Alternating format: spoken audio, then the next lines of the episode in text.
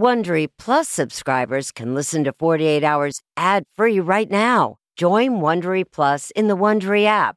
This spring, if you'd rather spend time enjoying your lawn instead of trying to keep it alive, there's good news. TruGreen is the easiest and most affordable way to get a beautiful lawn. All you have to do is water and mow, and they'll do the rest. Weed control, fertilization, aeration, and even some things you might not even think of. They'll do all of it, while you can do literally anything else. With TruGreen, you could have your lawn looking as good as a putting green. That's not hyperbole. TruGreen is the official lawn care treatment provider of the PGA Tour. TruGreen offers a satisfaction guarantee, and they have a verified best price promise, which guarantees you the lowest price with no compromise on quality. You do you. Let TruGreen do your lawn care. Visit TruGreen.com to get the best lawn at the best price with the best people guaranteed. If I asked you how many subscriptions you have, would you be able to list all of them and how much you're paying? If you would have asked me this question before I started using Rocket Money, I would have said yes. But let me tell you, I would have been so wrong. I can't believe how many I had and all the money I was wasting. Rocket Money is a personal finance app that finds and cancels your unwanted subscriptions, monitors your spending, and helps lower your bills. Rocket Money has over 5 million users and has helped save its members an average of $720 a year with over 500 million in canceled subscriptions. Stop wasting money on things you don't use. Cancel your unwanted subscriptions by going to rocketmoney.com/Wondery. That's rocketmoney.com/Wondery. rocketmoney.com/Wondery. It's Erin Moriarty, and we have a special episode for you today from my original podcast, My Life of Crime. I'm taking you inside true crime investigations like no one else, taking on killers and those accused of crimes. Here's an all-new episode of My Life of Crime that takes you deeper into the psychology behind the fight for Melissa and Marty Tankleff's fight for the truth. I'm not being a killer. I had nothing to do with it. I don't think that you intended on hurting him. I never put my hands on their pastor. No. That's Melissa Calusinski inside a police interrogation room. The year was 2009. Melissa was a 22-year-old daycare worker accused of hurting an 18-month-old baby. Plain and simple. All you need to do is tell us the truth, and we're done. The interrogation went on for 9 hours. She told police over and over again she didn't hurt the baby. But they didn't believe her. Looks like you intentionally killed this boy. I didn't do anything! I am telling you guys the truth! Just give me a f***ing break. This kid's dead. We're not going anywhere until we get the facts here. But finally, Melissa gave in and told detectives what they believed she had done, that she had become frustrated with the baby and killed him. And you get mad at him and you throw him on the floor. You throw him on the floor? Yeah. Really hard. Really hard. Yeah. 2 years after that interrogation, Melissa Calusinski was convicted of that baby's murder. And today, 11 years later, she is still in a woman's prison outside of Peoria, Illinois. But here's the part of the case that's so troubling. Since that conviction, the medical evidence used against her at trial has been called into question and discredited. The medical examiner who did the autopsy has admitted he made a mistake. And yet Melissa Calusinski remains in prison and could spend the rest of her life in prison. Why? Because of what happened inside that small interview room. I'm Erin Moriarty, and this is My Life of Crime. This episode is brought to you in part by June's Journey. Picture it, the glamour of the roaring 20s wrapped in a mystery that only you can solve. Dive into June Parker's captivating quest to uncover scandalous family secrets. With your keen eye for detail, find hidden clues and solve mind-boggling puzzles. It's all about observation, intrigue, and drama. But beware, each clue leads deeper into a thrilling storyline filled with danger and romance. June needs your help, detective. Download June's Journey for free today on iOS and Android. Your adventure awaits. Okay, it's time to commit. 2024 is the year for prioritizing yourself. Begin your new smile journey with Byte, and you could start seeing results in just 2 to 3 weeks. Just order your at-home impression kit today for only $14.95 at Byte.com. Byte Clear Aligners are doctor-directed and delivered to your door. Treatment costs thousands less than braces. Plus, they offer financing options, accept eligible insurance, and you can pay with your HSA, FSA. Get 80% off your impression kit when you use code WONDERY at Byte.com. That's BYTE.com. Start your confidence journey today with Byte. Melissa Calusinski is now 36 years old. She remains in prison mainly because of that 2009 police interrogation. Her confession was a powerful piece of evidence. No one just admits to a murder, do they? Melissa had to have done something. Why else would she say what she did? Whatever one thinks about Melissa's innocence or guilt, the videotapes of her interrogation demonstrate many of the themes associated with coerced confessions. To explain further is Dr. Saul Kassin. He's a distinguished professor of psychology at the John Jay College of Criminal Justice in Manhattan, and he has written a book about coerced confessions, Duped: Why Innocent People Confess and Why We Believe Their Confessions.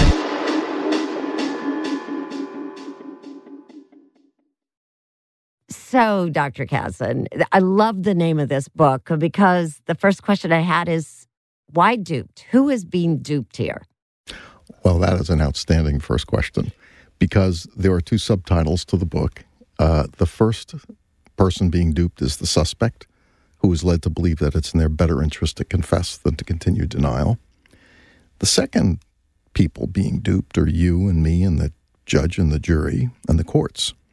Because false confessions are not just admissions of guilt. They are statements that reek of credibility. And, there are two myths here. The first myth is, I'd never confess to a crime I didn't commit. My answer to that is, you might. The second myth is, I'd know a false confession if I saw one. No, you wouldn't. Well, So this is the reason why I wanted to start with Melissa's confession is because you've seen it. I've seen it. It went on for, at first she's denying it, but the whole thing goes on for 9 hours. And it is very credible. I have to tell you it is because she didn't just say I did it. She shows the police that she did it. So, I struggled when I saw it, and I worked with a producer who still sometimes wonders, she had to have done something. So explain to me what was going on in Melissa. If she didn't kill this baby, what is going on through her mind? You know, it's interesting because almost simultaneous to the moment in which she confesses and agrees to give a demonstration with a reenactment with a doll, she's asking questions about when she's going to get home. She has no idea that she's about to cooperate and give a confession and that she'll never see home again. Her expectation is what interrogators try to get your expectation to be, that it is in your better interest to confess than to continue denial. But so is what's going on, does she actually start to think she did do it? Or is she just thinking, the only way I'm going to get out of this room is I'm just going to say I did it, I will show them what they want, and then I'll fix it when I get out? I cannot crawl into her head and answer that question, but I can tell you that it happens both ways in general. The vast majority of false confessions happen because a person who is innocent knows they're innocent, but they've been there so long, they've tried denial, denial doesn't work their way out, they're exhausted, they're fatigued, they want to check in with their parents or whatever the needs may be, and they're led to believe that maybe what you did is not a big deal, which is to say, I understand you were in a stressful circumstance, and people behave that way in stressful circumstances, and it wasn't really your fault. For a variety of reasons, an innocent person then might say, okay, I did it, but they know they didn't do it. And in fact, when you read interrogation manuals, they will tell you the goal, the overarching goal, is to increase the anxiety associated with denial and decrease the anxiety associated with confession. Oh, my God. So that raises a question I have. Are there certain people who are more likely to falsely confess or more likely to be coerced? Because I have to be honest, I do not think anyone could get me to confess to something I didn't do. I mean, would you agree that there are some people like me who could never be forced to confess something I didn't do? I don't know if there's anybody who's invulnerable. I think everybody has a breaking point. But I agree with you. Some people are vulnerable and some people are not. It doesn't mean that it can't happen to anyone. And I say that because imagine you're at a workplace and imagine that money is stolen and they have a loss prevention department. And the loss prevention department is empowered to try and recover the loss from theft or shoplifting or whatnot. And they identify an employee who they think might have had the opportunity and maybe the time schedule to have stolen whatever it was. And they bring that employee in and they indicate to that employee, well, look, we can call the police in on this. We can do it that way. Or you can sign a confession and pay back the money. And we can keep it in-house. In cases like that, there have been known instances where the employee, fully innocent, never stole the money, decided it was in their better interest and it would be easier in life to sign the confession, pay back the money, then allow this to go to the police. Doesn't that person know that they will probably get fired? Depending on how that interrogation was presented, maybe not. I worked on a case just like that. And the individual was led to believe that sign the confession. You can indicate that you're sorry for having taken the money, and then you can sign a promissory note in which you agree to have us retrieve that money from future paychecks. Well, what does future paychecks mean? You're going to be working there, of course. Certainly suggests it. They didn't promise it, they said, but it certainly implied. That was one of the more interesting parts of your book because, you know, I work in this area. I deal with cases that involve coerced confessions, but never thought about coerced confessions in the workplace. And you're saying that's not unusual. Yeah, I wish I had an answer about how often that happens. I don't. I took a case once because it was fascinating to me, and I got an inside look at the loss prevention business, and I saw that, in fact, the interrogators in that situation are trained in very much the same techniques as homicide investigators. Of course, you don't have your Miranda rights. And in this one case that I worked on, the interrogator boasted of having a 98% confession rate. Well, that's not something to brag about. It means you're getting some false confessions in there, unless you are a perfect human lie detector and you know that everybody you're bringing in is the criminal. That's not, the 98% is not good news. In that case, the individual who did the interrogation said he was free to leave. He was free to leave whenever he wanted. Oh, hang on a second. You pulled him aside in the middle of a workday. You're his supervisor. He's free to get up and leave the workplace and keep his job? I don't think so. So it's an inherently coercive situation. It's a situation in which the person being interrogated is being interrogated by somebody who is superior within the hierarchy. And I will note, too, and again, I can't say this as an empirical matter. I wish I could. I have no sense as to what the prevalence rate of this problem is. I know that on this case I worked on several years ago, it was a case involving a worker for AutoZone in San Diego. I know that when his case settled, which is to say the jury awarded him $7 million or so dollars, my phone rang off the hook from others who say the same thing happened to them.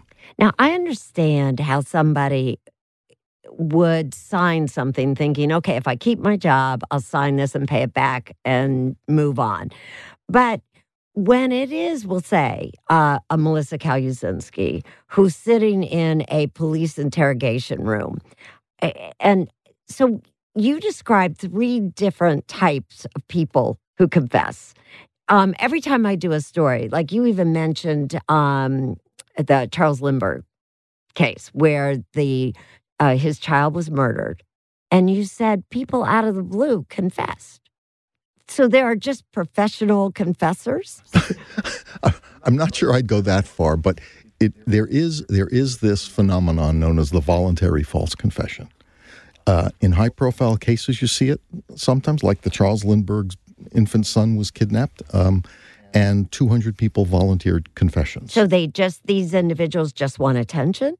It looks like. I can't interpret, again, what they were doing. There are a lot of reasons for people to volunteer false confessions. One is they have this need for attention. Another might be, and the most common that we know of in cases like this, are cases in which they're protecting somebody else. It might be a parent protecting a child or a child protecting a parent. So there are various reasons. And a voluntary false confession honestly doesn't tend to present a problem for this criminal justice system, in part because when somebody volunteers a confession to a crime, they're not even a suspect. Police inherently are suspicious, and they look for proof. Well, proof of guilty knowledge. What do you know about the crime that enables you to give me this confession? So what are the real ones? Where are the problems? The real ones are the compliant false confessions. Those are the case where the people who are innocent and know they're innocent buckle. They buckle because it's too stressful to keep going and because promises are made or implied, threats are made or implied, and they've come to believe it's in their better interest to confess. Didn't you do tests in a lab that you... Can you briefly describe how you could get people to confess to something that they didn't do in a lab environment? Yeah, it's for ethics reasons. It's hard to imagine how you might do this. And so the first time we did this, it was at Williams College in 1996. And I had a student by the name of Lee Keechel. And we did the first ever published study on false confessions. What we did is we brought people into the lab, said, 2 students at a time, we're going to have one of you read a set of letters and the other is going to type them. We're interested in people's typing ability, speed, reaction time. That was our cover story. And then by a luck of the draw, coin flip, the experimenter said to one subject, you will be the typer, and to the other, you will be the reader. And then we'll flip roles later. And the experimenter then turns to the typer and says, oh, by the way, whatever you do, don't hit the Alt key. We have a quirk in the program, and the computer will crash. We'll lose everything on the hard drive. So whatever you do, stay away from the Alt key. They start the process, and one student is reading, the other student is typing.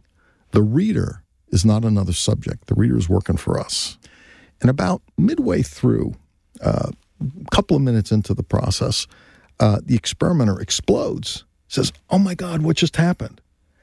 Grabs the keyboard from the subject, starts manipulating the keyboard and says, did you hit the Alt key?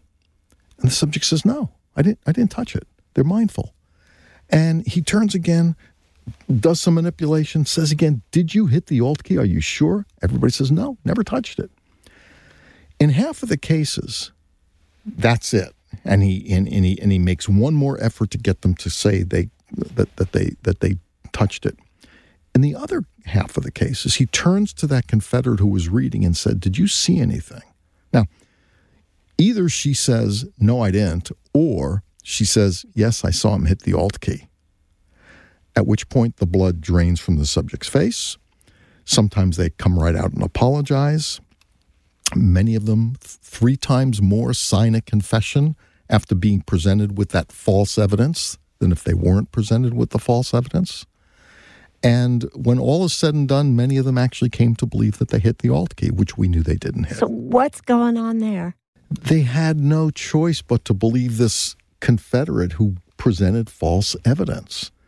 And the other thing that's going on is they're now stressed and they want out. The third type of false confession, which is, are people where they're vulnerable or they're rendered vulnerable. There was a case in New York that I found just jarring, and I can tell this story quickly because it was a guy by the name of Malte Thompson from Denmark. And this says a lot, I think, about cultural differences. 22 years old, comes from a family of teachers, educators, came to work at a preschool near the United Nations, and at some point, another assistant at that school made an allegation to the staff that he was sexually abusing some of the children. Well, the person who made the allegations had apparently made several of those before, was a troublemaker, was not credible. They did the responsible thing and put him under some surveillance, asked questions of children, of staff. It was an unlikely scenario because it was a huge setting with a lot of people around at all times. In any event, they absolved him and they fired her. Professor Kassin told me that he believed the school officials had done the responsible thing when there was no evidence that Thompson, the young teaching assistant, had abused any children. They fired the accuser, who had made other unfounded accusations. But it didn't end there because of what the accuser did next. She then went to NYPD. They then went to his house and picked him up at 6 a.m. and brought him in for questioning. After 5-6 hours of questioning, they let him know that they have him on surveillance camera, making these, you know, forcing the kids to touch him or touching. Which is a lie. But he doesn't know that police in this country are allowed to lie. He's from Denmark. They're not allowed to lie there. They're not allowed to lie in most places. And so he had no choice but to believe, I must have done this. They get him to sign a confession, and then they take him, put him on camera in front of the assistant district attorney to take a statement.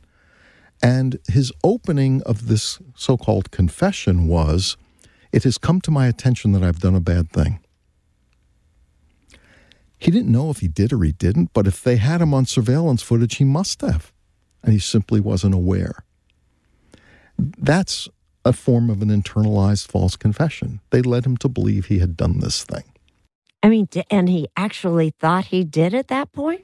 I don't know what he thought, but he was now confused enough to infer. Now, it's interesting, when you read these internalized false confessions where they come to believe it, they use a different language. They're not using the language of memory. They're not saying, oh, yeah, I remember I did this, that, and the other thing.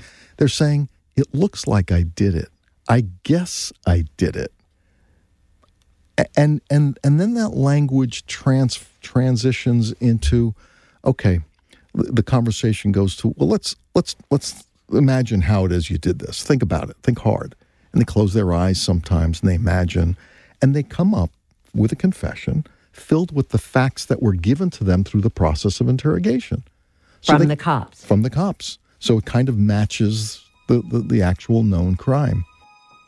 All charges against Malte Thompson were eventually dropped. We'll take a quick break right now and then look at another case that Professor Kassin worked on. It's the case of Marty Tankleff, who says he was pressured by police into believing he had killed his parents. The Angie's List you know and trust is now Angie, and we're so much more than just a list. We still connect you with top local pros and show you ratings and reviews, but now we also let you compare upfront prices on hundreds of projects and book a service instantly. We can even handle the rest of your project from start to finish. So remember, Angie's List is now Angie, and we're here to get your job done right. Get started at Angie.com. That's A-N-G-I, or download the app today. That's not just the sound of that first sip of Morning Joe. It's the sound of someone shopping for a car on Carvana from the comfort of home. That's a good blend. It's time to take it easy, like answering some easy questions to get pre-qualified for a car in minutes.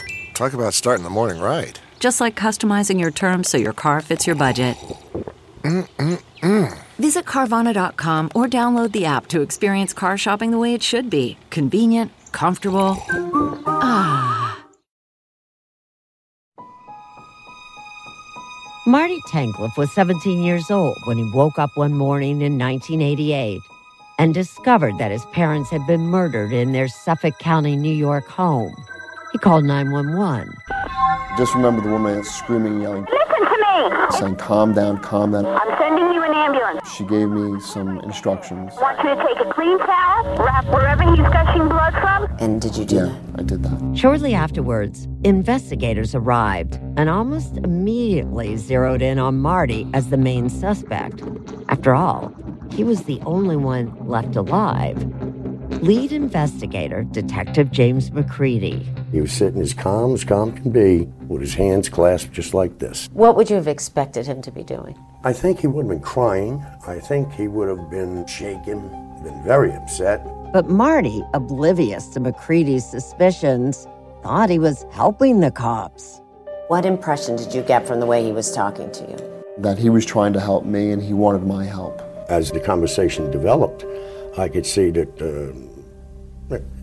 he was lying. I mean, and how did you know that? It's not so much the way what is said, it's the way in which it's said. Marty did finally confess, or what Detective McCready called a confession. This is how Marty once described to me what happened. It was the constant barrage. Marty, we know you did it. Everything will be okay. Just tell us you did it. We know you did it. And it was the on and on and on questioning, over and over. The critical point in the interrogation came when McCready left the room to take a fake phone call from Marty's father, who was actually in a coma at the time. Your father, they pumped him full of adrenaline, and he came out of his coma, and he said that you did it, Marty. You lied to him. Yes, I lied to him, yes. Yeah, and that's all right to do? The United States Supreme Court says it is. And what are you thinking? That this can't be happening, that this is not real. Marty Tankleff told police over and over again that he had nothing to do with the attack on his parents. But as you just heard, Suffolk County, New York detective James McCready lied to him. And eventually it made the 17-year-old, who had never dealt with police before, question his own memory. Professor Kassin describes how it happened. At that point, Marty caves. That phone call, that staged phone call, that was preceded by other lies. At one point, the detective came in and said, Marty, your mother fought with her assailant, and there was hair in her grasp. And we did the analysis. That hair is yours. And that just confused the hell out of him, because Marty didn't approach his mother. He saw that she had died, and he was now looking for his father. The detective then, because they had a problem, these are two very bloody crime scenes in the house, and Marty was clean. So they had to believe that he had showered before calling 911. Marty, it looks like you used the shower this morning. He kept saying, I did not shower. I called as soon as I discovered my parents. And the detective said, well, we did a humidity test on your shower, and it shows it was used this morning. Again, another lie. Lie number two. And then the detective, McCready, leaves the room, leaves Marty sitting in the room with his partner, returns and says, Marty, I have good news and bad news. The good news is we spoke to the hospital and your father has regained consciousness. He's out of his coma. The bad news is he said you did it. Marty says, my father is the person I trust most. If he says I did it, I must have done it. And again, there's this language of inference, not, oh yeah, now I remember. It's, I must have done it. It's an inference he's making because his father doesn't lie. So you have a kid, he's 17, he's in a state of God knows what shock. He's lied to not once, not twice, but three times. And the third lie cites the person he trusts the most in life. He caved. Momentarily he caved. I don't know for how long, but I do know that he started to get confused and started to wonder whether or not he did it. This case and the case that we had talked about earlier, Melissa Calusinski, these quote-unquote confessions were obtained very early in the investigation. And in both cases, there was a lot of evidence. In Melissa's case, the medical evidence was wrong. In Marty's case, there was a lot of evidence pointing to Marty's dad's partner. But what then happens when that new evidence comes out? You would think, common sense would say, when the new evidence, they'd say, okay, maybe we need to look another direction. But once you have that confession, that doesn't happen, does it? That is the million-dollar question that for years vexed me. When a confession made early in a case is contradicted by the rest of the evidence, it means that confession could be false. But Professor Kassin says few investigators are willing to admit that the confession should be thrown out. And I've seen a number of wrongful convictions where the erroneous evidence was an eyewitness identification mistake. You don't see this in those cases. If new evidence, say DNA, comes forward and demonstrates the innocence of the person who was identified by a witness, everybody shrugs their shoulders and says, oh, well, witnesses make mistakes. People are imperfect. Sorry. But when the evidence that precedes, say, DNA, is a confession, innocent people don't just confess. What did you do? And now the police, the prosecutors are on the defense. Police for taking the confession, prosecutors for being part of the confession-taking process. Maybe they come in late and do a videotape taking of the statement, not vetting the statement. Whatever it is, everybody gets remarkably defensive. And it's just a different feel. And so you look at these cases, and you find cases, for example, where, let's take the Central Park Five case as a good example. Most people think they've been DNA exonerated. No, that's not what happened. In April of 1989, the jogger was raped in a brutal way, and these kids were dragged in for interviewing and interrogation, and they did, in fact, confess. Didn't all five confess? Four of them gave statements on camera. The fifth allegedly did confess, according to the detectives. And so there were their confessions. What people don't realize is now that's April of 1989. They're not tried till later that year and into the next year. In the summer of 1989, she was raped. And there was semen samples taken from vaginal swab, from clothing, from her socks. There was semen everywhere. The results came back that summer from the crime lab. All of the samples traced to a single person, not to more than one. And all of that, one person, conclusively excluded all of them. I had no idea. Most people don't. Most people don't realize that they were convicted in 1989 and 1990 because of their confessions, even though the jury knew, both juries, two cases, two trials, the juries knew that the DNA excluded them. That's how powerful confession evidence is. So what you're saying right now is, and now I want to move to really just kind of summing up of how do you end false confessions. So it sounds like, number one, right now, police are allowed to lie. Yes. That should change. That's got to stop. That's got to stop. Most Americans don't know that police are allowed to lie. And moreover, they're not just allowed to lie to adults. They're allowed to lie to kids. And we're raised to trust police. I mean, we are. So, yes. I mean, like Marty saying, my dad would never lie. That's what most people think of. A cop would never lie to me, especially about evidence. There are false confession cases I can point to and describe involving 12-year-old, 13-year-old, 14-year-olds who are lied to about the evidence and almost have no choice but to believe the lie. And then, of course, the other solution, which I think is changing, is the idea of recording all interrogations. Recording is necessary for two things. Judges are supposed to determine if a confession is voluntary. So is the jury supposed to take that into account. Is it voluntary or is this coercive? Well, how do they know that if they don't watch the process?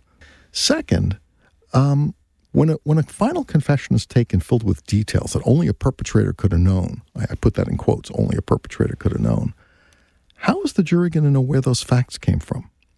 Did the suspect really originate those facts? Did the suspect really know that, or did they come through the process? So I guess then the last best way to prevent coerced confessions is just not talking to police. You actually even mentioned this, that sometimes innocent people think, oh, I'll talk because I have nothing to hide. You should not talk. The realization that I had is not just that a lot of people don't comprehend their rights, understand their rights. The law has made it more difficult to invoke your right. But when you ask innocent people, I always ask two questions. So why did you confess? And why didn't you get a lawyer? And the lawyer part of that question always gets me the same answer. I didn't need a lawyer. I didn't do anything wrong. Innocent people don't use their Miranda rights. Part of it is they worry about the optics of silence. It doesn't look good. But part of it is they truly believe in a world in which their innocence will become transparent, that there's a certain degree of justice. And if we just talk, they'll see I didn't do this. Big mistake. You don't talk. Yes. Whether you get a lawyer or not, you do not talk to the police. You need to, by the way, according to the courts now, you need to talk in order to invoke your rights. All right, so at least say, I need a lawyer. Yes, and you have to say it clearly and emphatically. You can't say, for example, I think I need a lawyer. You need to say, I need a lawyer. I want a lawyer. There are a lot of cases in this book. I can't do full justice to Professor Kassin's book in one podcast. It's filled with fascinating cases of innocent people who confessed to things they didn't do and the reason why they did. The book is Duped: Why Innocent People Confess and Why We Believe Their Confessions. And the reason to read the book is the reason why Professor Saul Kassin wrote it, which is if you do serve as a juror and you have this information, you might be able to save an innocent person from a wrongful conviction. I'm Erin Moriarty, and this is My Life of Crime. This podcast series is developed by 48 Hours in partnership with CBS News Radio. Judy Tigard is 48 Hours executive producer. Steve Dorsey is CBS News Radio executive producer. Production and editing for this third season of My Life of Crime by Alan Pang. Craig Swagler is Vice President and General Manager of CBS News Radio. And finally, a thank you to all of you, our listeners. We owe it all to you, the millions of 48 Hours fans. Don't forget to join me online. I'm at EF Moriarty on Twitter, and we're at 48 Hours on Twitter, Facebook, and Instagram. Talk to you soon. Hey, Prime members, you can listen to the 48 Hours podcast ad-free on Amazon Music. Download the Amazon Music app today. Or you can listen ad-free with Wondery Plus in Apple Podcasts. Before you go, tell us about yourself by completing a short survey at Wondery.com/survey. Audible is the destination for thrilling audio entertainment. Allow your imagination to be piqued by stories that are brought to life through captivating sound design, eerie soundscapes, and dynamic performances. As an Audible member, you'll be able to keep your heart rate up month after month because you can choose one title a month to keep from the entire catalog, including the latest bestsellers and new releases. If you're in the mood for a shocking psychological thriller, check out None of This Is True by Lisa Jewell. Embrace brand new, exclusive thrillers from best-selling authors who are guaranteed to keep you gripped. New members can try Audible free for 30 days. Visit audible.com/thrill or text thrill to 500-500. That's audible.com/thrill or text thrill to 500-500. Hi, this is Jill Schlesinger, CBS News business analyst, certified financial planner, and host of the Money Watch podcast. This is the show where your money is not scary. It is a show that's all about you. It's your questions that make it possible for me to provide unconventional and entertaining insights on your money, and maybe more importantly, on your life. Follow Money Watch wherever you get your podcasts. You can listen ad-free on the Amazon Music or Wondery app.